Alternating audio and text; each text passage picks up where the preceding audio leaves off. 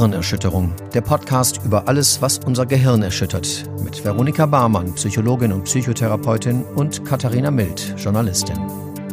Herzlich willkommen zu einer neuen Folge von Gehirnerschütterung. In den letzten Wochen haben uns eine ganze Reihe praktische Fragen zum Psychotherapie machen erreicht und die wollen wir in dieser Folge mal für euch beantworten. Denn in Deutschland ist tatsächlich jedes Jahr ungefähr jeder vierte Erwachsene von einer psychischen Erkrankung betroffen. Von denen geht aber längst nicht jeder zur Therapie oder sucht sich Hilfe bei einem Therapeuten oder einer Therapeutin, sondern nur jeder fünfte. Also nur rund 19 Prozent der Betroffenen suchen sich tatsächlich professionelle Hilfe. Und das wollen wir natürlich ändern. Richtig, Vero? Ja, auf jeden Fall das, das wollen wir ändern, indem wir einfach euch auch so ein bisschen vielleicht Befürchtungen nehmen und Sorgen nehmen. Und also anhand der Fragen, die uns erreicht haben, haben wir gemerkt, es sind doch einige Vorurteile, Sorgen, Ängste unterwegs, warum man vielleicht gehemmt ist, sich da Hilfe zu suchen. Und wir haben ja schon mal in einer Folge auch über die Schwierigkeit gesprochen, überhaupt Psychotherapeutinnen und Psychotherapeuten zu finden, weil es ist ja einfach so, dass es viel zu wenig gibt und eine Frage ja. ging auch in die, genau diese Richtung, wie finde ich denn jetzt jemanden, ohne halt durchzudrehen? Eine sehr gute Frage. Ich muss ganz kurz ähm, abklugscheißern. Ja. Und zwar, es ist nicht so, dass es zu wenig ausgebildete Therapeuten gibt. Zu wenig also, Kassen zugelassen. Ja, genau. Ja, ja. Die dürfen nicht arbeiten, ne? So, oder ob es genug gibt, müsste man dann mal sehen. Ne? Ich glaube, es gibt sogar auch zu wenig ausgebildete Therapeuten für den großen Bedarf. Aber von denen sind eben noch viele nicht berechtigt, mit Krankenkassen abzurechnen, was ein Skandal ist, liebe ja. Leute da draußen. Bitte unterschreibt alle Petitionen, äh, ruft eure KV und Krankenkassen an und macht Rabatt. Ja, das wäre gut. Aber zurück zur Frage, zur ja. eigentlichen. Wie finde ich denn jetzt eigentlich einen Therapeuten oder eine Therapeutin, ohne durchzudrehen? Ja, das ist äh, relativ schwierig, weil meistens suche ich natürlich eine Therapeutin, weil ich schon am Durchdrehen bin. Ja. Und das ist auch so ein bisschen, für mich ist das eine schwierige Situation, wenn ich zum Beispiel Sprechstunden mache, weil ich dann natürlich keinen Therapieplatz anbiete. Ich muss diese Sprechstunden machen, um einfach festzustellen, ob jemand eine psychische Erkrankung hat.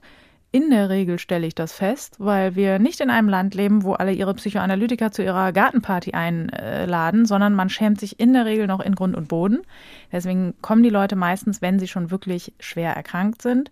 Und ich muss denen dann sagen, so, Sie haben eine psychiatrische Erkrankung, folgenden Verdachtsdiagnose habe ich und der weitere Weg ist jetzt, rufen Sie bitte alle Therapeuten an drucken sich eine Liste aus. Ich kann dann eine Vordiagnose geben und wenn das zum Beispiel eine Angststörung ist, dann gebe ich die Empfehlung, sich einen Verhaltenstherapeuten zu suchen, weil das nach den Leitlinien dann eben das wirksamste Therapieverfahren ist oder eben ich empfehle andere Therapieverfahren, ähm, das kreuzt man auch an auf so einem Formular und dann ist aber, wie auch immer das ausfällt, mein Rat, drucken Sie sich bitte die Liste aus, gehen Sie auf die Seite der Kassenärztlichen Vereinigung, rufen Sie diese Nummern von oben bis nach unten durch und wenn Sie unten auf der Liste angekommen sind, dann fangen Sie oben wieder an.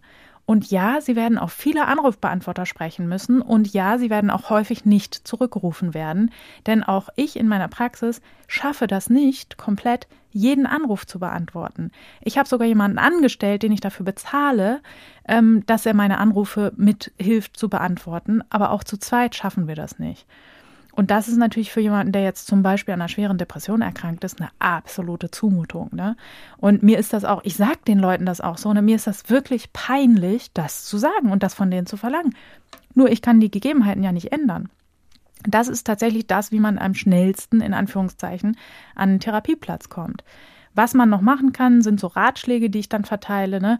Es ist immer günstig zu gucken, ob irgendwo in der Nähe ähm, Ausbildungsinstitute sind, weil die haben eben mehr Therapeuten am Laufen und deswegen sind da die Wartelisten oft schneller sozusagen oder dauern nicht so lange die Wartelisten, weil die eben ja mehr anbieten können. Wenn ich zum Beispiel in meiner Einzelpraxis eine Warteliste mache, das ist ein Witz, das mache ich auch nicht. Ne? Die ist innerhalb von ein paar Wochen ist die auf 19 Jahre angeschwollen und ähm, das ist ja albern, da macht man ja falsche Versprechungen einfach. Ne? Mhm.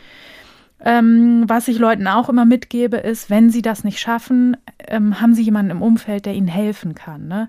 Das nahestehende Angehörige anrufen. Gerade, ich finde immer, also je nach Diagnose ist es auch besonders witzig, ne? wenn man jemandem sagt, kommt mit einer schweren sozialen Phobie, rufen Sie bitte eine Liste durch es ist ein Scherz einfach. Ne? Mhm. Was man eben auch machen muss, und darüber kommen auch die Patienten in die Sprechstunde, ist über die 11617, das ist so eine zentrale Nummer, über die Therapieplätze verteilt werden sollen.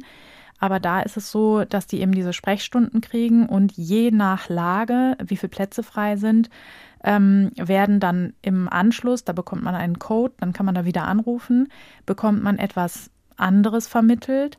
Das kann sein, dass das dann zum Beispiel schon ein Paket ist, quasi, wo die probatorischen Stunden gemacht werden. Es kann auch mal sein, dass Akuttherapien vermittelt werden. Das ist aber, so wie ich die Lage überblicke, eher selten.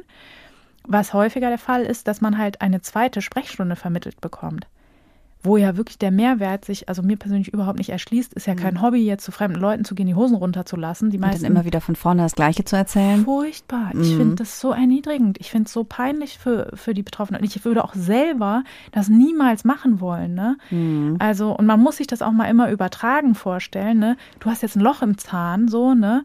Und dann musst du erstmal zu fünf Leuten gehen und sagen, entschuldigen Sie, ich habe ein ganz großes Loch im Zahn, tut wirklich weh.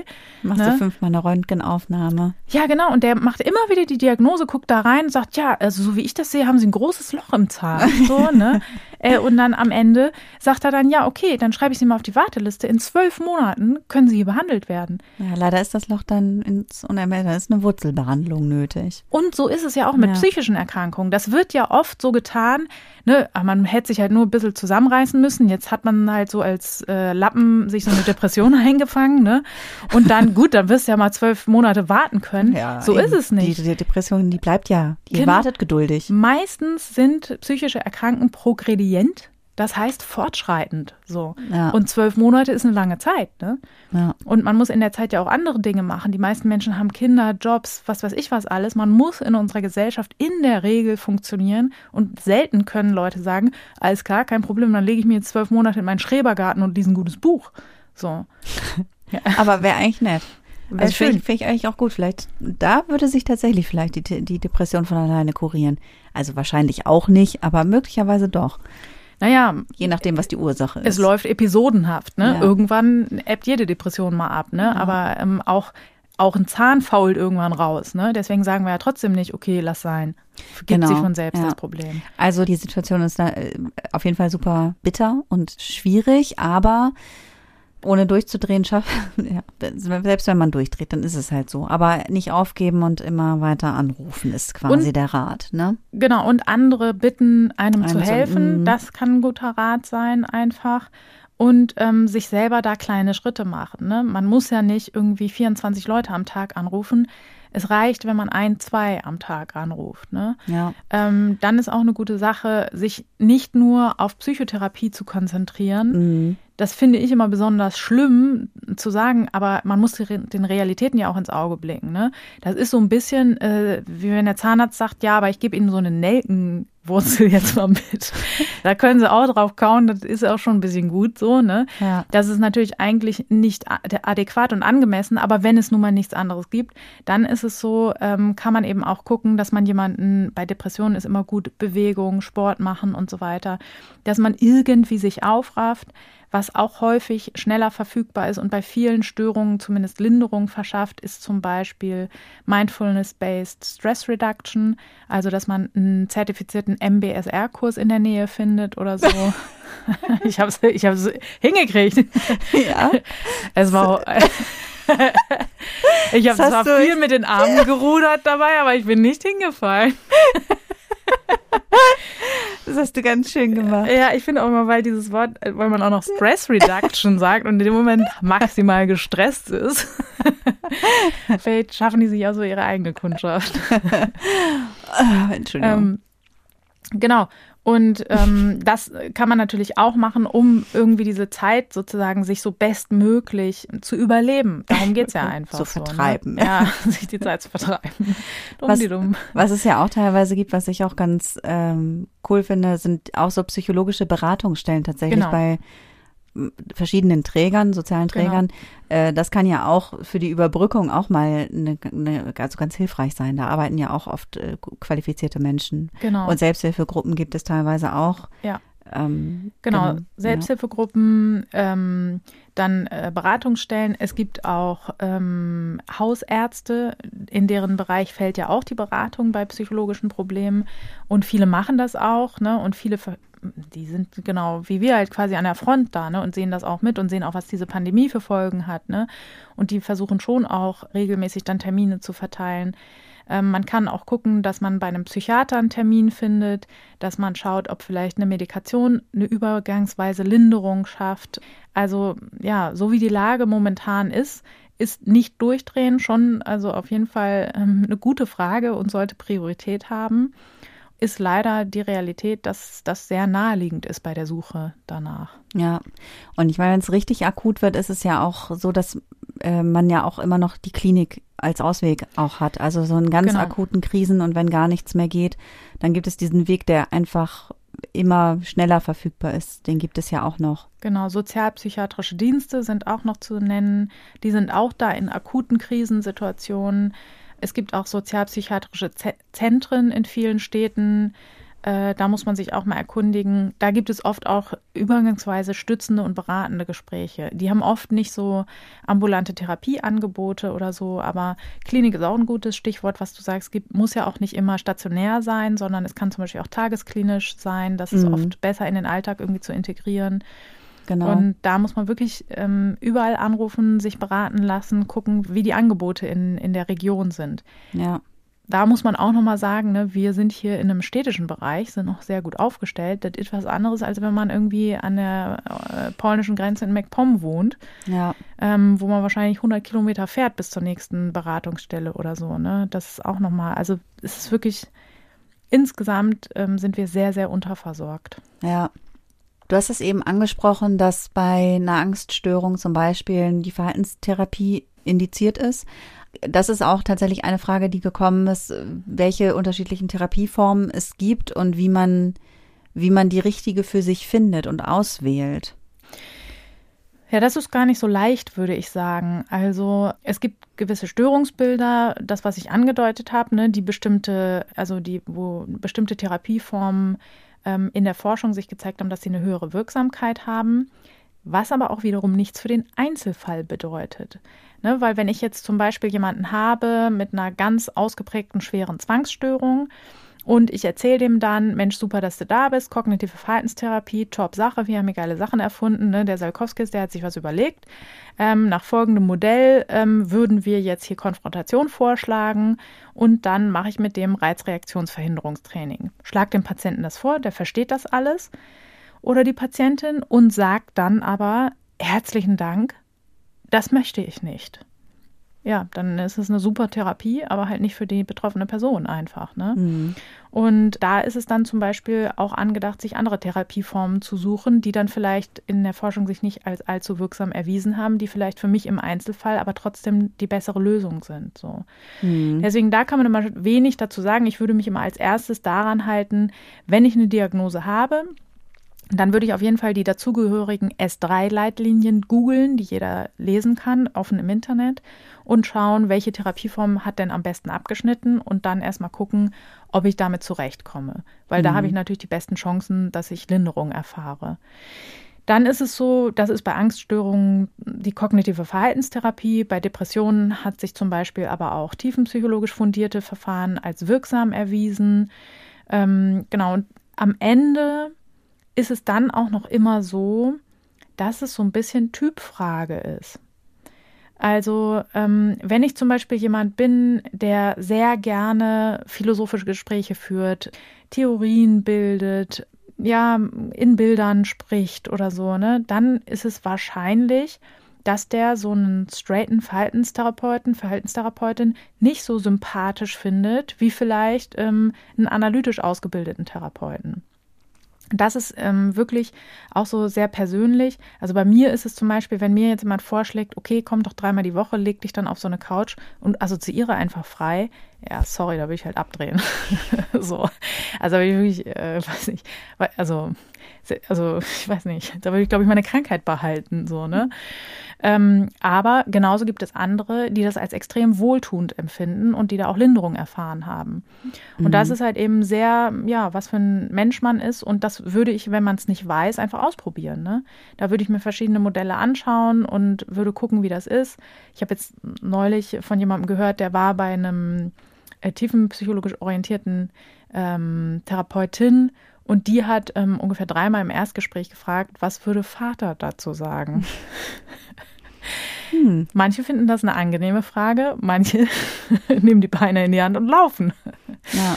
Ähm, und das ist eben ganz, ganz unterschiedlich, wie wir Menschen einfach so sind. Und da ist auch immer so ein bisschen aus fachlicher Sicht empfehle ich natürlich leitliniengetreu. Mhm. Aber aus menschlicher Sicht muss ich schon sagen, ich glaube, dass eine Therapie wirksamer ist, wenn ich mich aufgehoben und wohlfühle, wenn ich mich öffnen kann, mhm. wenn mir derjenige sympathisch ist. Und das ist, glaube ich, der Faktor, der eine größere Rolle spielen sollte als die Ausbildung. Mhm.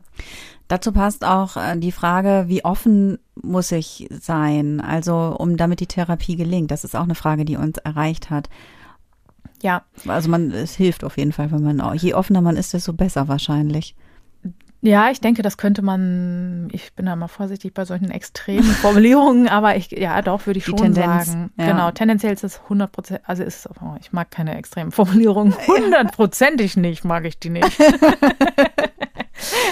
ähm, ich würde schon sagen, dass, also ich würde das unterschreiben.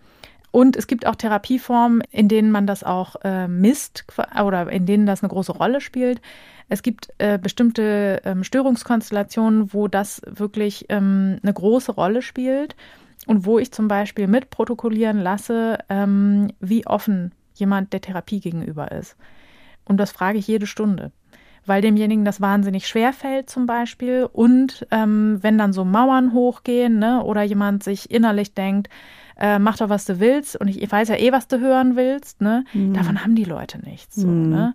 Oder ich hatte letztens jetzt einen Patienten, das war sehr, ähm, war eine ganz niedliche Situation, weil derjenige hat gesagt, oh, ich habe so einen dringenden Drang, sie anzulügen. und ich so, ja, das kann ich total gut verstehen. Das bringt ihnen leider dann gar nichts, ne? Ja, und, aber sehr cool, das zu sagen dann. Genau, und derjenige meinte, ich weiß das, ne? Mhm. Aber deswegen haben wir ja trotzdem den Drang. Offenheit ist ja schwer, ne? Mhm. Also das ist, fällt niemandem leicht, wirklich da mal aufzumachen und in dieser Gesellschaft, wo wir die ganze Zeit irgendwas scheinen, was wir nicht sind, ne? Plötzlich zu sagen, so und so bin ich aber in Wirklichkeit, ne? Das ist auch eine Sache, die mir extrem leicht fällt, wo immer auch Leute denken, ich hätte so ein Wahnsinns Selbstbewusstsein, was ja gar nicht der Fall ist. Ich arbeite nur jeden Tag mit tausend Menschen, die die Hosen runterlassen und ich weiß, ich kann nichts erzählen, wo Leute nicht denken, ah, stimmt, geht mir auch so. also wir sind so voller Makel, wir machen so viele Fehler, wir machen so viel Quatsch, ne? Wir wissen alle, wie wir uns gesund ernähren, dass wir keine Drogen nehmen sollen und äh, dass Alkohol irgendwie nicht so gesund ist. Äh, keiner macht's. Warum? Mhm. Weil wir Menschen sind. Wir sind alle gleich, ne? Ja. Ja, ja sehr cool. Äh, dazu auch die Frage, wie kann ich wissen, dass ich in der Therapie alles richtig mache? Also das ist eine Frage, die kenne ich auch. Ich will auch immer am liebsten immer alles richtig machen, so mhm. wie die Therapeutin das äh, möchte, dass ich mhm. da äh, auch, ne, so, das ist auch wahrscheinlich Teil meines Kernproblems. Ich möchte zu 100 Prozent performen, möchte alles zur vollsten Zufriedenheit erfüllen. Aber darum geht's wahrscheinlich gar nicht immer alles. Also das ist ja schon, schon das Erste, wovon man sich vielleicht verabschieden muss. Ja. Dass es, dass es auch immer ein richtig und falsch gibt ja auch. Es gibt, oder? Gibt es immer richtig und äh, kann man, kann man alles richtig machen in der Therapie überhaupt? Ähm, also man kann sich natürlich sozial erwünscht verhalten ne, und sagen, und Mensch, tolle Ideen. Die vorbildlich die genau. Hausaufgaben machen. Immer sagen, oh, vielen Dank, für, dass Sie so tolle Ideen haben oder es hat mich jetzt richtig weitergebracht. Ne. Mir geht's auch schon viel besser. Ich mache immer die Hausaufgaben, ich komme immer pünktlich. Äh, wenn der Therapeut mal keine Zeit hat, ist es gar kein Problem. Und ähm, wenn die Termine sich verändern, bin ich wahnsinnig flexibel. Ne. Ist schon gut. Ist mega angenehm. Ich liebe solche Patienten und sag Ihnen gleich schon, das können wir gerne hier zu Beginn nutzen, ne? weil wenn jemand regelmäßig seine Hausaufgaben macht und macht, was ich sage, ich sag mal so, tendenziell werden dann die Leute schon schnell gesund. Wir haben ja wirksame Verfahren mhm. so, ne? Aber ich sage auch schon mal so mit so einem Augenzwinkern, aber am Ende würde ich Ihnen das gerne noch austreiben. und das ist auch so. Und tatsächlich ist es auch so, wenn man sozusagen als Therapeut merkt, dass man sich so überflüssig gemacht hat, ist mega angenehm. Also das passiert nicht selten, dass Leute, denen es anfangs wahnsinnig schlecht geht, die vergessen keine Termine. Ne? Es sei denn, es geht ihnen so schlecht, dass sie nicht mehr koordinieren können oder sie haben ADHS oder was, ne? dann wo sie sozusagen die Problematik dazu führt, dass das sehr schwierig ist. Aber in der Regel kommen Leute schon recht regelmäßig zu Beginn der Therapie, weil es eben ihnen wahnsinnig, die warten nur darauf hin. Und dann kann das recht häufig so sein, dass am Ende der Therapie Leute dann die Termine auch mal gern verkacken. und dann sitze ich da, ärgere mich natürlich wie immer, weil das irgendwie dumm ist, wenn man so wie bestellt und nicht abgeholt auf Arbeit sitzt und kein Geld verdient. Bin aber auch immer ein bisschen froh, weil ich dann weiß, ich bin nicht mehr notwendig. Mhm. Und deswegen, also so eine Gewissenhaftigkeit und so performen wollen, das bringt Leute schon extrem voran. Mhm. Auch in der Therapie natürlich. Mhm. Aber klar ist das oft Teil des Problems und es ist natürlich sehr schön, wenn man auch lernt, am Ende zu sagen, wissen Sie was, der Termin passt mir einfach nicht. So, ne? Auch wenn für Sie Mittwochs um acht halt ein cooler Termin ist, ich hätte halt gerne einen Vormittagstermin, bitte sehr. Mhm. So. Und deswegen, ähm, ich freue mich immer, wenn es dann auch sozusagen nicht mehr so angenehm wird für mich, weil ich dann weiß halt, dass ich einen guten Job gemacht habe. Mhm. Ähm, Genau, und an sich, also Dinge falsch machen in der Therapie, das, was wir vorher hatten, diese mangelnde Offen Offenheit, Offenheit, also ist ja auch kein Fehler in der Hinsicht, ne? Also die entsteht ja auch meistens aus Selbstschutz und hat ihre Bewandtnis, aber sie verhindert natürlich gewisse Fortschritte. Das kann man vielleicht sagen. Und dann ist halt, ähm, ja, eine zu große soziale Erwünschtheit ist tatsächlich auch, kann ein, in Anführungszeichen, Fehler sein. Ne? Mhm. Fehler würde ich tatsächlich auch so sagen, gibt es nicht. Ne? Aber kann natürlich sein, dass ich da nicht so gut vorankomme, weil ich zum Beispiel, sobald ich die Nase wieder aus dem Schlamm habe, immer sage, nee, nee, passt schon. Mhm. Nee, alles gut. Nee, mir geht's eigentlich schon wieder super. Ne? Mhm. Das ist natürlich nicht so günstig, weil dann kann man nicht mehr an den Problemen arbeiten. Ne? Mhm. Ähm, oder das haben auch Leute in beide Richtungen. Manche sagen so, ja, mir geht's ja immer noch nicht gut und schämen sich richtig dafür. Ne? Sie haben sich ja jetzt auch so ins Zeug gelegt und so, wo ich mir sage, ja, mein Gott, psychische Erkrankungen sind wahnsinnig schwerwiegend. Ne? Also natürlich sind die nicht in drei Wochen irgendwie wegbehandelt, dann hätte ich auch gar keinen Job. Wo, wozu wäre ich dann gut? Dann kann man ja Bücher schreiben drüber oder was weiß ich, ein Plakat drucken oder was. Ne? Ähm, und andersrum habe ich auch oft Leute, die dann so sagen, ja, äh, ich weiß gar nicht, was ich sagen soll, mir geht es irgendwie äh, ganz gut. Und die haben dann so entweder die Befürchtung, dass ich dann sage, okay, zack, rausgeschmissen, so fertig, bist gesund. Oder auch dieses, ja, mein Gott, also jetzt nehme ich ja wirklich den Leuten hier den Platz weg, unge äh, ungerechtfertigterweise. Beides ist auch so natürlich nicht. Ne? Also erstens, ähm, man sollte natürlich daran arbeiten, dass, wenn es einem gut geht, dass das stabil bleibt. Außerdem braucht man auch ein gewisses Level, äh, wie es einem geht, damit man wirklich inhaltlich an schwere Themen ran kann. So, ne? Also man muss halbwegs stabil dafür sein, auf jeden Fall.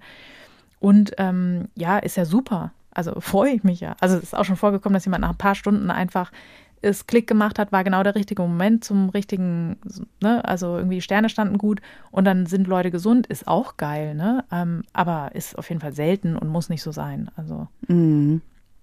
ja, deswegen, also so mehr Fehler fallen mir gar nicht ein. Krass unverschämt sein nervt immer hart ab. nee, es war Spaß. aber ja, manchmal ist das schon so, dass Leute so eine gewisse Anspruchshaltung haben. Mhm. Ähm, ja, aber das ist vielleicht auch was, was mich so persönlich so ein bisschen, treibt mich manchmal so ein bisschen auf die Palme, wo ich denke, ähm, ja, also das ist aber oft zum Beispiel so eine Sache mit Terminen, ne? wo dann mhm. Leute sagen, so, sie können jetzt nur noch zwölf bis mittags und ähm, da muss ich dann können, ne? Und dann kommt halt raus, geht aber halt nicht, ne? Und dann sind, können Leute schon auch sehr fordernd und enttäuscht sein. Ja, und das ist natürlich auch was, was jetzt nicht unbedingt eine Therapie voranbringt, sage ich mal. Ne? Mhm. Und da muss man auch immer sagen, bei der Lage so, ne, ja, man kann sich halt momentan nicht die Therapeuten aussuchen, respektive kann ich mir auch nicht die Zeitpunkte aussuchen. Ja, und deswegen mhm. ist das so ein bisschen, also das ist jetzt, sind jetzt aber schon richtig absurde Konstellationen, die ich mir ausdenke, um mir irgendwelche Fehler vorstellen, äh, vorzustellen, weil ich kann mir eigentlich nichts vorstellen, was man jetzt falsch machen kann. So. Ja. Eine Frage, äh, die uns erreicht hat, war auch, wie wirkt Gesprächstherapie und woran merkt man, dass sie wirkt? Also ist das dann so tatsächlich dieser Punkt, den du auch eben beschrieben hast, dass man so, so da sitzt und dann denkt, ach, eigentlich geht's mir jetzt wieder ganz gut, so. ja, Fühlt sich das dann so an oder? Ja, das wäre eher so ein bisschen Richtung Wunderheilung. Nee, ähm, wenn die Frage sich auf die reine Gesprächspsychotherapie bezieht, das habe ich ja nicht gelernt. Äh, ne? Also es ist Ah, ja. nicht meine Profession. Aber ähm, das ist eine Therapieform, die von Karl Rogers erfunden wurde. Oder erfunden, ne? Also der hat halt das publiziert, sagen wir mal so. Und ähm, da geht es darum, dass man wirklich spricht und ähm, dass der Therapeut sozusagen eine Projektionsfläche ist, die das Gesprochene empathisch nochmal wiederholt. Dazu kommt, dass der Therapeut dem, die Therapeutin dem Patientin unbedingte Wertschätzung gegenüberbringt. Und genau, dann noch geht es noch um Kongruenz, noch ein paar andere Begriffe, die vielleicht jetzt irgendwie nur die Nerds nur noch interessieren. ähm, aber man spricht da von einem sogenannten Shift-Moment. Und das ist sozusagen der Moment, wo sich beim Patienten tatsächlich etwas verändert. Und ich finde das eigentlich ein ganz gutes Bild, was ich auch in der, ich habe jetzt eine andere Therapieform, mit der ich hauptsächlich arbeite, aber auch da kenne ich diese Momente, man könnte auch sagen, so Klickmomente, ne? wo wirklich ähm, das Gegenüber da sitzt und denkt, ah ja, krass. So. Und das, ähm, also als ich jung war als Therapeutin und noch nicht viel Erfahrung hatte, war ich dann immer ganz verunsichert, weil Leute da wirklich manchmal ganz still sind und, und irgendwie so ein bisschen abwesend. Ne? Und da habe ich mir gedacht, Gott, oh Gott, habe ich jetzt was Falsches gesagt? Aber inzwischen habe ich da mehr Erfahrung. Das sind meistens so Momente, wo jemand wirklich nachhaltig erschüttert ist und dann auch rausgeht aus der Sitzung und denkt, verdammt, äh, vielleicht muss ich das einfach nochmal komplett anders sehen. Hm. Und das sind eigentlich so die äh, Dinge, wie Therapie wirkt, sage ich mal in Anführungszeichen. Ne? Also wirken tut sie, wir messen dann halt die Störung vorher und dann den Schweregrad nachher und der sollte dann leichter sein und das ist halt so, ne? Aber die Wirkfaktoren kann man auch noch rausfinden, ne? dass man sagt, es gibt die unspezifischen, dass man einfach hingeht, sich Zeit nimmt, Aufwand betreibt, dass sich jemand einem zuwendet für 50 Minuten und so weiter. Ne? Das sind so die unspezifischen Faktoren, die wirksam sind, das kann man messen. Und es gibt spezifische, also Interventionsmethoden, ähm, zum Beispiel Exposition oder ja, was weiß ich, was gibt es noch, kognitive Methoden oder irgendwie sowas. Ähm, das kann man alles mit Dismantling-Studien messen, was genau wirkt jetzt da dran. Aber so im Alltag, wie merkt man selber, wenn man da drinnen sitzt, ne, das, was passiert, sind eigentlich diese Shift-Momente. Und ähm, sollten auch immer Sachen sein, wenn man sich was umgewöhnt, ist das am Anfang sehr mühselig. Ne? Ich kann ja wissen, zum Beispiel, wenn ich eine soziale Phobie habe und alle Telefonate vermeide, ist das scheiße. Ne? Hm. Und dann entscheide ich mich also kognitiv dafür, gut, ich gehe jetzt immer ans Telefon. Dann ist das wahnsinnig schwierig, ne? Aber mit der Zeit wird es leichter werden. Und irgendwann ist das für mich so drin, das ist selbstverständlich, wenn das klingelt, gehe ich auf jeden Fall ran. So. Und das sind eigentlich so Momente, wo man merkt, dass Therapie wirkt, ne? Ist, dass sich Veränderungen leichter anfühlen. Hm. Bei allen Fortschritten, die man dann so im Laufe der Therapie macht, gibt es aber eben auch oft dann das Problem, sage ich mal, in Anführungsstrichen, dass das Ende der Therapie näher rückt und das macht dann auch wieder vielen Leuten Bauchschmerzen, so dass sie dann ähm, ja wieder Ängste entwickeln, die eigentlich schon irgendwie behoben waren, sage ich mal. Ja. Ähm, ja, wie, wie kann man da mit gut umgehen? Ja, das ist richtig, was du beschreibst. Und ich sag mal, dass mm, ein guter Umgang damit ist auf jeden Fall Transparenz. Also oft sage ich das schon im Erstgespräch, dass es schwierig sein kann, auch, oder vielleicht nicht im Erstgespräch, sondern wenn ich sozusagen die Therapievereinbarung durchgehe und dann auch ein bisschen erwähne, dass Therapie auch unerwünschte Nebenwirkungen haben kann, ne, in der Partnerschaft, im Umgang mit anderen Leuten oder so, ne, wenn ich lerne zu sagen, nee, ihr könnt mich mal, dann finden das meistens die Leute auch nicht so cool. Das ist zum Beispiel eine negative Nebenwirkung, die Psychotherapie haben kann. Und da lasse ich dann auch meistens nicht unerwähnt, dass auch das Ende von Therapien gar nicht so leicht ist weil ähm, man macht Veränderungen mit Hilfe von einer anderen Person. Ne? Es entwickelt sich eine Beziehung, man hat ja eine therapeutische Beziehung. Das finde ich auch mal kurios, weil ähm, von meiner Seite aus, ich habe ja diese Beziehung zu ganz vielen. Ähm, deswegen ist die auch nicht unwichtiger oder so, aber ich bin in der Regel ja für die Leute die einzige oft oder einer von, was weiß ich, einer Handvoll Therapeuten im, im Höchstfall. Und dadurch hat das, hat so, was man so sagt, so viel Gewicht immer. Und das ist immer manchmal, bin ich ja richtig so, oh Gott, oh Gott. Oder wenn Leute immer sagen, ja, ja, da sitzen sie dann immer so auf meiner Schulter und sagen dann das und das, wo ich denke so, oh Gott, wenn die Leute wissen, dass ich mein eigenes Leben auch überhaupt nicht auf die Reihe kriege. und ich bin so eine Instanz für die quasi. Mhm. Genau. Aber so eine Beziehung geht man eben mit Menschen ein.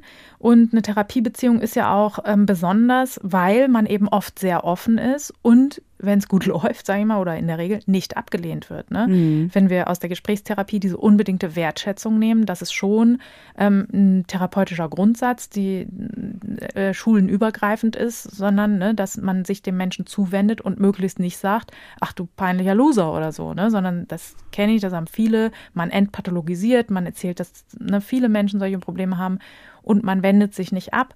Und das ist oft für Menschen natürlich eine ganz einschneidende Erfahrung. Ne? Ich erzähle wirklich, wie ich bin und die Leute laufen gar nicht schreiend davon.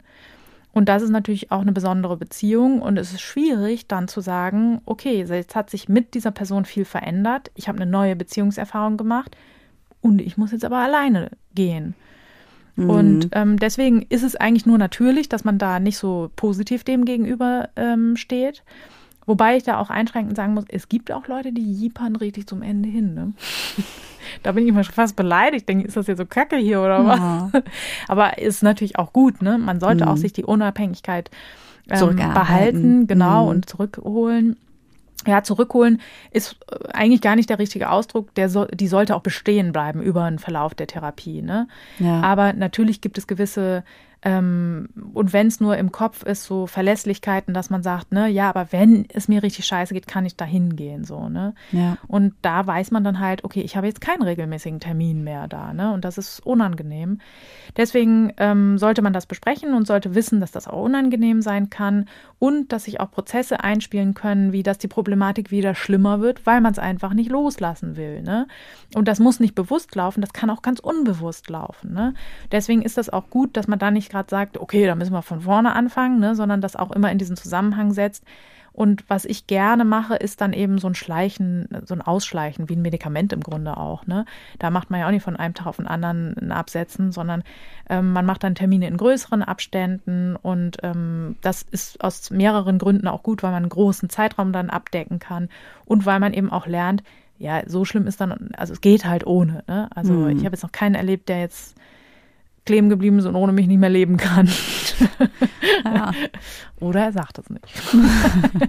nee, also jetzt ganz im Ernst. Ja. Das sollte auch nicht so sein. Diesen ja. Prozess muss man als Therapeut auch so begleiten, dass das wieder möglich ist. Man muss dann auch loslassen können als Therapeutin, ja. genau. Eine Frage, die uns dazu auch erreicht hat, genau zu dem Thema, war mein Ex-Therapeut, ich lese es mal vor, mhm. mein Ex-Therapeut meinte, ich kann mich melden, wenn nötig. Wie ernst gemeint ist denn sowas? Und wann kann man davon wirklich Gebrauch machen? Wann weiß man, dass es schlimm genug ist? Also um sich dann zu melden beim ja, Ex-Therapeuten. Ja, also ich kann jetzt natürlich nicht für diesen Ex-Therapeuten sprechen, aber nicht? Ich, nee, aber ich mutmaße jetzt mal, und so ist es bei mir, dass das natürlich ernst gemeint ist. Ne? Also wäre ja schlimm, wenn man sagt, ne, ja, melden Sie sich mal, ne? Ich äh, lösche die Mail dann und schiebe den in den Ordner und nicht weiterverfolgen oder was. Ne? Also natürlich muss das ernst gemeint sein, wenn man dieses Angebot macht. Und ähm, in der Regel ist das auch gut möglich. Also was ich immer anbiete, sind immer so Stepped Care quasi, ähm, dass man eine Mail schreibt und dann kann man auch gemeinsam in der Mail nochmal überlegen, ist denn ein Termin notwendig? Mhm. So, ne? Wenn man sich da unsicher ist, dann kann man sagen, was weiß ich, die und die Situation fallen mir plötzlich wieder schwer, ich habe Angst, geht wieder los oder irgendwie, ne, ich kriege das nicht in den Griff. Und dann kann man zum Beispiel auch sowas abmachen wie, ähm, versuchen Sie doch den und den Umgang mal, wenn das klappt, ist gut, wenn nicht, melden Sie sich nochmal. Also ich finde, das muss man auch gar nicht alleine entscheiden, kann man dann auch mit dem Therapeuten, mit der Therapeutin gerne gemeinsam entscheiden. Mhm. Und tendenziell lieber einmal zu viel gemeldet als einmal zu wenig. Das ist natürlich immer die Sache. Ne? Ja. Ist natürlich blöd. Ich sag mal so, die, wenn die meisten Leute denken, jetzt ist Zeit, war es schon vor ein paar Wochen Zeit. Mhm. Also ja, man neigt dann ja doch dazu, zu lange zu warten, eher, denke ich, die meisten. Ja, und am Anfang denken die Leute mal, ich muss alleine klarkommen, dann lernen sie, ach so, nee, Therapie ist einfach eine gute Behandlung von Störungen. Mhm. Ähm, dann denken sie aber oft nach Ende der Therapie, aber jetzt muss ich doch alleine klarkommen. Mhm. Jetzt habe ich doch irgendwie alles gelernt. Ne? Mhm. Und da werde ich auch nicht müde, immer zu sagen, also wenn das reine kognitive Wissen über äh, günstiges Verhalten Störungen gegenüber reichen würde, ja, dann wäre ich ja der glücklichste Mensch der Erde. Mhm. Dann hätte ich eine Wahnsinnsbeziehung, wäre äh, völlig frei von irgendwelchen Störungen und so weiter.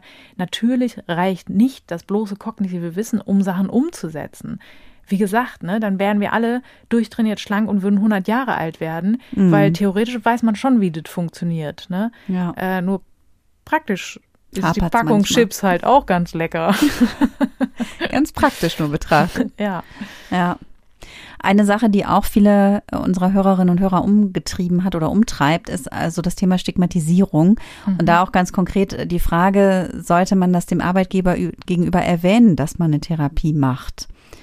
Ja, super schwierige Frage, finde ich, weil natürlich, ähm, also ich würde mal sagen, ja klar, man muss, man soll offen damit umgehen, aber wenn man dann eben dadurch Probleme bekommt, abgestempelt wird, was weiß ich, entlassen oder sonst wie, dann ist das natürlich ein richtig schlechter Rat gewesen. Genau, deswegen würde ich da auch unterscheiden. Ne? Prinzipiell bin ich natürlich, äh, würde ich mir eine Gesellschaft wünschen, wir machen ja auch einen Podcast dafür, ne? Ja. wo Leute offen sagen können, ich habe dies und das und äh, ich lasse das so und so behandeln. Aber man muss halt auch realistisch genug sein, um zu wissen, so ist es nicht in unserer Gesellschaft. Und da ist das, ja, kann ich keinen pauschalen Rat geben, sondern nur so ein paar Aspekte vielleicht darüber aufklären. Das erste ist, ich bin nicht verpflichtet, meinem Arbeitgeber zu sagen, was ich habe. Das wissen ganz viele nicht mhm. und denken, sie haben da so eine Verpflichtung. Und es rufen auch oft Arbeitgeber privat an und fragen, na, aber wie sieht's denn aus? Wann kommst du denn wieder? Mhm. Ja, und wenn ich das erste Mal an einer Depression erkrankt bin, kann ich da leider nicht so viel zu sagen, weil ich vielleicht selber noch denke, what the fuck ist los? So, und deswegen, das ist erstmal das Erste. Ich bin da überhaupt nicht auskunftspflichtig. So, ich muss da einen gelben Schein einreichen und mehr nicht.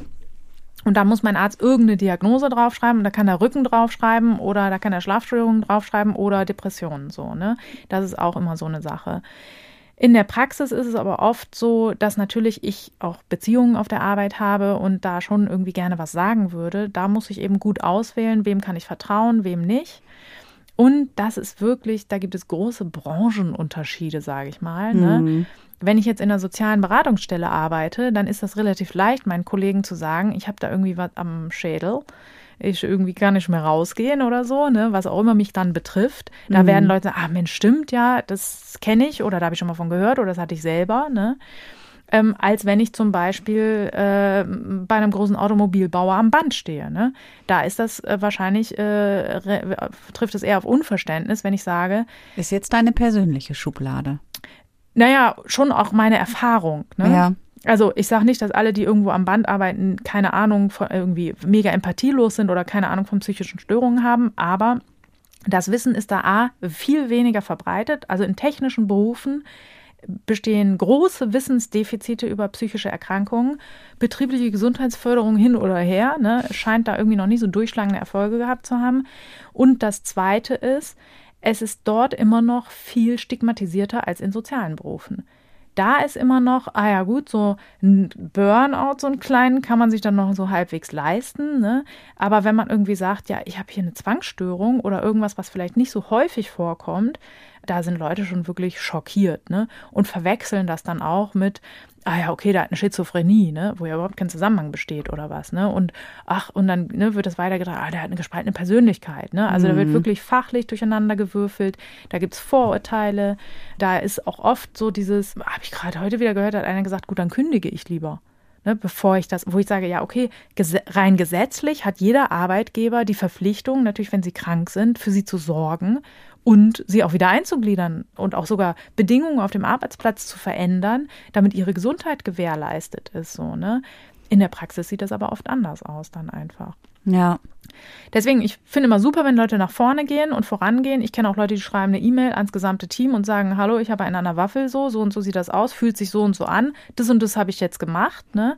Ich kann Leute nur extrem dafür ähm, respekt, also ich finde das extrem respektabel und ich freue mich total.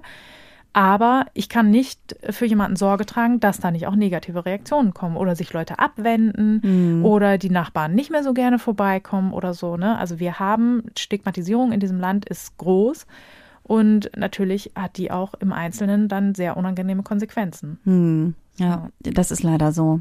Zum Schluss noch zwei, drei ganz praktische Fragen. Äh, einmal geht es um die Frage, wenn man jetzt sich so im Übergang vom Jugendalter zum Erwachsenen befindet, sollte man dann lieber zum zur Erwachsenentherapeutin oder zum Kinder- und Jugendtherapeutin gehen? Wahrscheinlich auch so ein bisschen hängt es auch so ein bisschen vom Profil des jeweiligen ja. des der jeweiligen Therapeutin ab. Äh, ja, und auch vom Patienten hängt es auch mhm. ab, ne? Mhm. Weil, also ist es beides möglich. Äh, da streite, äh, habe ich mich immer schon immer mit der Abrechnungsstelle gestritten, weil die sagen, nee, Sie sind Erwachsenentherapeutin, Sie dürfen das gar nicht. Doch, ich darf das. Ich darf keine Kinder behandeln, aber ich darf Jugendliche behandeln, wenn ähm, das indiziert ist quasi. Ne? Mhm. Und wenn jemand irgendwie 17 ist und hat eine Bienenphobie oder was, ne, was wirklich sehr klassisch verhaltenstherapeutisch ist, dann kann ich das auch als erwachsener Therapeut behandeln. Ne? Ich weiß ja auch, dass man bei Kindern eben ein bisschen anderes Vorgehen hat, eher gestuft vorgeht und so weiter. Ne? Das ist jetzt nicht, dass ich da fachlich irgendwas komplett falsch mache. Ich persönlich äh, würde das, also darf ich auch nur bei Jugendlichen machen und nicht bei Kindern. Und ich finde auch bei Kindern, da muss man schon Erfahrung haben und sollte mhm. das auch gelernt haben. Ne? Mhm. Ich habe das nicht gelernt, man kann da eine Zusatzausbildung machen, habe ich nicht gemacht, das ist auch nicht mein Gebiet, da bin ich auch nicht besonders talentiert, behaupte ich jetzt einfach mal. Und deswegen, das ist dann nicht so angebracht. Und aber als äh, Suchender, äh, Suchende ist das schon so, ich habe beide Möglichkeiten. Und wenn ich zum Beispiel mich, ja, wenn ich auch ein sehr erwachsener Typ bin, wenn ich äh, viel auch mit Älteren zusammen was mache, wenn ich äh, auch Erwachsenenliteratur schon lese und so weiter, ne, gibt es eigentlich wenig Bewandtnis zu einem Kindertherapeuten zu gehen, nur weil ich jetzt 17 erst bin oder so. Ne? Und man hat eben auch dann die Möglichkeit, da kann ich dann auch mehrere Jahre hingehen, wenn ich zum Erwachsenentherapeuten gehe, weil umgekehrt ist es so, dass äh, Kinder- und Jugendtherapeuten, Therapeutinnen nicht also die dürfen auch über 18-Jährige behandeln, aber nicht weit über 18. Mhm. Also ich kann jetzt nicht als 23-Jähriger sagen, ich gehe noch zum Kindertherapeuten, das geht nicht. Oder zum mhm. Kinder- und Jugendtherapeuten heißt es ja auch. Ne? Ja. Deswegen da kann zum Beispiel das eine Rolle spielen, dass ich mir sage, ich will aber da länger ähm, hingehen können. Dann ist es sinnvoll, zum Beispiel sich, äh, wenn man keinen Wechsel vollziehen will, sich gleich jemanden im Erwachsenenbereich zu suchen. Wenn ich aber zum Beispiel eher mh, mich noch jung fühle, eher kindlich strukturiert noch bin und gerne möchte, dass jemand auch darauf eingeht, dass jemand ähm, mir Dinge öfter erklärt und so, dann wäre es einfach besser, sozusagen jemanden dann aufzusuchen, der darauf spezialisiert ist. Und ähm, dann macht es zum Beispiel Sinn, eher zum Kinder- und Jugendtherapeuten, Therapeutin zu gehen. Mhm. Eine andere, noch, noch eine andere ganz praktische Frage war, so wie viel Therapie bezahlt die Kasse eigentlich? Also wie lange, also auch wenn man jetzt das ganze Leben einer Person betrachtet, gibt es da eine Obergrenze? Wahrscheinlich nicht, oder? Schwierige Frage, das muss ich jetzt mal rechnen. Also, naja, es gibt eine. Es gibt also ja erstmal. Die begrenzende Grenze ist halt das Versterben. Ach so. Deswegen kann ich jetzt nicht sagen unendlich. Ja, ja, aber es ist aber, ja schon so, man beantragt ja immer Therapie für einen bestimmten Zeitraum und das macht, und dann beantragt man eben Verlängerung oder halt eben auch nochmal genau. wieder neue. Genau. Und diese Kontingente sind eben endlich. Darauf mhm. spielt, glaube ich, die Frage ab. Ne? Ähm, das ist ja. je nach Therapieform ein bisschen unterschiedlich. Bei uns Verhaltenstherapeuten sind es zweimal zwölf Stunden. Das wäre eine Kurzzeittherapie. Und dann kann man eben eine Umwandlung beantragen oder man kann gleich eine Langzeittherapie beantragen. Das sind momentan 60 Stunden. Das sind auch Kontingenzgrenzen, die so mehr oder minder Nasenfaktor sind. Ne? Die haben sich auch vor ein paar Jahren mal verändert. Und die haben auch ja, jetzt nicht allzu viel, finde ich, mit der Realität zu tun. Ne? Also es gibt ja jetzt nicht 24-Stunden-Krankheiten. Ne? Das ist sehr individuell, aber es ist halt, ja, man muss es ja auch irgendwie verrechnen können und so weiter. So wird es halt gemacht. Ne? Ähm, und ich finde den Schritt von 24 zu 60 finde ich auch ziemlich groß. Ne? Also 60 brauche ich auch oft gar nicht, aber 24 ist dann doch recht kurz irgendwie. Ne? Aber was auch immer. Ne? Mhm. Die Frage ist ja eher, ist das irgendwann zu Ende? Und ja, das ist irgendwann zu Ende. Nach den 60 kann man nochmal 20 beantragen. Das ist sozusagen ähm, bei Verhaltenstherapie dann aber auch die Grenze. Und erfahrungsgemäß ist es so, dass man dann nochmal sagen kann, boah, war jetzt irgendwie hier aber super, also naja, das ist sehr unwissenschaftlich. Also ich schreibe garantiert nicht an Gutachter, boah, war jetzt hier super krass. aber im übertragenen Sinne schreibe ich das schon. Also dann gibt es eben gewisse Gründe, die man anmerken kann, warum man jetzt eben noch mehr Zeit braucht. Und da werden einem meistens nochmal 20 bewilligt. Mhm. Danach ist eigentlich die Schallmauer so ein bisschen erreicht. Ich habe jetzt aktuell jemanden, der chronische Diagnosen hat. Und da ist das natürlich mega bitter. Ne? Mhm. Da habe ich jetzt äh, stumpfsinnig immer weiter beantragt, weil ich halt immer denke, so, okay, ist halt indiziert. Was wollt ihr denn jetzt, Leute? Ne? Mhm. Und die Argumentation ist dann irgendwann, ja, wenn es bis jetzt nicht gewirkt hat, dann ist die Prognose nicht gut genug. Ne? Ach Gott. Und Also geben wir den Menschen auf, ist ja eine tolle Haltung. nein, man sagt nicht, man gibt ihn auf, man sagt halt, Psychotherapie hilft nicht mehr. ja, das muss was ne? anderes her. Genau, jetzt Mhm. muss eben langfristig betreut werden zum Beispiel, ne? Weil ich bin keine Sozialarbeiterin, ich kann nicht betreuen, ohne dass es einen Fortschritt gibt quasi. Mhm. Wo ich aber, also da bin ich vehement anderer Meinung, weil Fortschritte sind bei sehr schweren psychiatrischen Erkrankungen, kann ja auch mehrere davon haben, Mhm. eben nicht in 60 Stunden zu erreichen und auch nicht in 100. Mhm. Und deswegen ist es, und dann wird mir natürlich als Therapeutin unterstellt, ah, du kannst einfach nicht loslassen, ne? du denkst halt immer noch, da ist was zu holen, aber ist nicht. Und ich finde das, ähm, ja, ich schreite mich da sehr, sehr gerne. Ich habe jetzt auch gerade nochmal einen recht unverschämten Antrag bei einem Gutachter gestellt, den ich auch noch aus anderen Zusammenhängen kenne. Das war recht unangenehm dann sein, aber er hat einen sehr höflichen Brief zurückgeschrieben. Sehr geehrte Frau Kollegin, mit anderen Worten, lass es mal sein. Ähm, und da hat dann zum Beispiel auch die Krankenkasse mir äh, einen Brief geschrieben, ich soll der Patientin mitteilen, was die Alternativen sind. Mhm. Und dann habe ich die Krankenkasse angerufen und habe gefragt, ja, Sie haben mir da ja so einen Auftrag erteilt. Was sind denn Ihrer Meinung nach die Alternativen?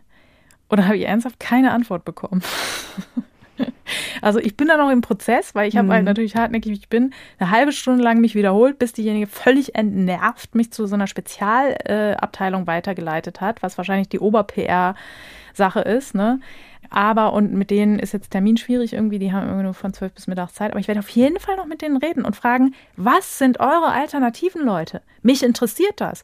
Soll ich jemandem sagen, geh bitte in die örtliche Psychiatrie, wo der Tag 2000 Euro kostet, gefühlt, während bei mir äh, ein Jahr Therapie 2000 Euro kostet? Kann ja nicht der Grund, das kann doch nicht die Lösung sein. Ne? Mhm. Und dann kommt immer dieses Jahr, binden Sie sie an die sozialpsychiatrischen Zentren an, die auch nur mir einen Vogel zeigen und sagen, ey, dafür bräuchte man dann halt mal Personal irgendwie, ne? Deswegen, da bin ich noch so ein bisschen im Prozess, streite mich gern mit allem und jedem rum. Was man macht, wenn jemand halbwegs stabil ist, ist, man wartet zwei Jahre. Ah ja, genau, Weil- nach zwei Jahren. Ja, genau. Ah. Nach zwei Jahren ist quasi Neustart, da kann man wieder von vorne anfangen. Ist natürlich klar, dass Störungen auch nach der Behandlung zwei Jahre warten, bis sie wieder aufblühen. Auch das ist natürlich Quark, ne, äh, in der Praxis so. Also ich kann es persönlich wirtschaftlich überhaupt nicht nachvollziehen, weil Psychotherapie ist immer die günstigere Variante. Also Psychotherapie ist im Vergleich zu allen anderen Methoden wahnsinnig günstig. Ne? Wenn jemand Krankengeld bekommt, wenn jemand verrentet wird und so weiter, ne, das ist viel teurer wirtschaftlich gesehen. Für eine Krankenkasse kann es aber günstiger sein, wenn einer verrentet wird, ne? weil dann zahlt nämlich die Rentenkasse. Ähm, oft sind natürlich Controlling-Entscheidungen auch maßgeblich für solche Prozesse. Ja, als Praktikerin ist es einfach nur eine richtig bittere Pille und ist einfach nicht nachvollziehbar Mhm. an vielen Stellen. Während halt, ne, zum Beispiel Homöopathie bezahlt wird, ne, wo es absolut keinen wissenschaftlichen Nachweis gibt, dass das wirksam ist, ne? Ja. Und da äh, wird nichts eingespart, so, ne? Also es ist wirklich, ich finde es nicht nachvollziehbar. Ja. Auch wenn ich weiß, dass ich mich da in dem Moment mit vielen Leuten anlege, äh, ist mir das auch scheißegal, weil also da stehe ich absolut dahinter. Ja. So, und die letzte, die allerletzte Frage, die, die wir heute noch klären müssen, das ist eigentlich, alle, eigentlich die erste Frage wäre es gewesen, aber ich finde, sie passt auch gut zum Schluss. Woran merke ich denn, dass ich es nicht mehr alleine schaffe, dass ich mir jetzt professionelle Hilfe suchen muss? Ich weiß, behandeln wir immer so ein bisschen in jeder Folge, wenn der Leidensdruck halt hoch genug ist, oder? Also wenn man merkt, Ja, es also geht nicht mehr. Ich könnte mal so als vielleicht laienhafte Faustregel rausgeben, wenn man sich diese Frage stellt, dann wäre schon ganz gut, wenn man mal wo anruft. also wenn ich schon so weit bin, dass ich mir die Frage stelle, geht das denn noch alleine? Dann ist eigentlich schon der Zeitpunkt, wo es nicht alleine gehen sollte. Und das ist auch so die Sache, das ist auch diesem System geschuldet, dass wir uns überhaupt diese Frage stellen. Warum? Ne? Ich frage mich auch nicht, och, ist mein Loch denn noch klein genug? So. Also das kann ich doch noch ein bisschen behalten. Das habe ich werde ich auch nie vergessen. Als bei mir im Kindergarten die Zahnfee kam, gab es drei Bilder von, von drei Zähnen. Eins hatte ein ganz kleines Loch, eins ein mittleres und ein Zahn war schon quasi echt aufgefressen. Und die Frage war, wann gehe ich zum Zahnarzt? Natürlich, wenn ich ein kleines Loch habe. So. Ach so. Und genauso ist das eben auch bei psychischen Erkrankungen. Also äh, wenn man, dafür sind ja diese Sprechstunden da, ne? Wenn ich zum Psychotherapeuten gehe und ich sage, ja, äh, äh, manchmal schießt mir so ein negativer Gedanke durch den Kopf äh, und aber ansonsten bin ich mega gesund und glücklich und habe eigentlich nichts, dann wird auch der Psychotherapeut sagen, mit negativen Gedanken können Sie vielleicht so und so umgehen und ansonsten herzlichen Glückwunsch, Sie sind seelisch relativ stabil. So. Mhm. Ist ähm, auch dann, ja, kann man ja auch sich mal so eine Bestätigung Auf abholen. jeden Fall. Ich gehe doch Wäre auch ja so, nicht schlimm. Ne? Ich gehe doch auch alle naslang zum Hausarzt und sage, hier habe ich einen Zippen und da habe ich einen Zappen und dann sagen die, nee, ist alles in Ordnung, ist natürlich und kommt vor. Dann sage ich ja auch nicht, oh Gott, oh Gott, jetzt bin ich da hingegangen und äh, es war gar nicht notwendig und bestimmt habe ich jetzt jemanden den Platz weggenommen. Hm. Das ist auch unsere Einstellung zu psychischen Erkrankungen. Da ist man doch so ein bisschen selber dran schuld und man muss es doch so ein bisschen selber regeln und sich einfach nur ordentlich zusammenreißen. Das ist nicht so. Es ist rein zufällig, wer welche bekommt und wir haben gute Behandlungsmethoden und nur weil es politisch gesehen so organisiert wird, dass das total rar ist, wer da rankommt, heißt das nicht, dass das eine gute Idee ist. Und dabei wäre es auch politisch überhaupt nicht, ist, ist es auch überhaupt nicht sinnvoll. Nee. Politisch betrachtet ist es auch überhaupt nicht sinnvoll, dass es so ist, wie es gerade ist. Absolut nicht. Es ist gesamtwirtschaftlich, kann man auch, ja. gibt Studien, die das ausrechnen ja. und die zeigen, wie viele Kosten das verursacht. Total so, ne? bescheuert. Auf jeden Fall. So, in diesem Sinne, vielen Dank für die Gehirnerschütterung und vielen Dank euch fürs Zuhören. Wie immer freuen wir uns über euer Feedback, eure E-Mails, eure Nachrichten, eure Bewertungen, sonst irgendwas. Und wir versuchen auch bald mal wieder alles zu beantworten, was da so eingetrudelt ist. Wir sind leider wahnsinnig im Rückstand mit all den wunderbaren Nachrichten, die wir aber so alle paar Monate doch mal lesen. Also bitte nicht aufhören. Wir freuen uns immer. Wir freuen uns immer sehr von euch zu hören, von euch zu lesen. In diesem Sinne macht's gut und bis zur nächsten Folge. Das war Gehirnerschütterung, der Podcast über alles, was unser Gehirn erschüttert. Alle Folgen, Infos über das Projekt und wie ihr es unterstützen könnt, findet ihr auf gehirnerschütterung.com. Gehirnerschütterung mit UE.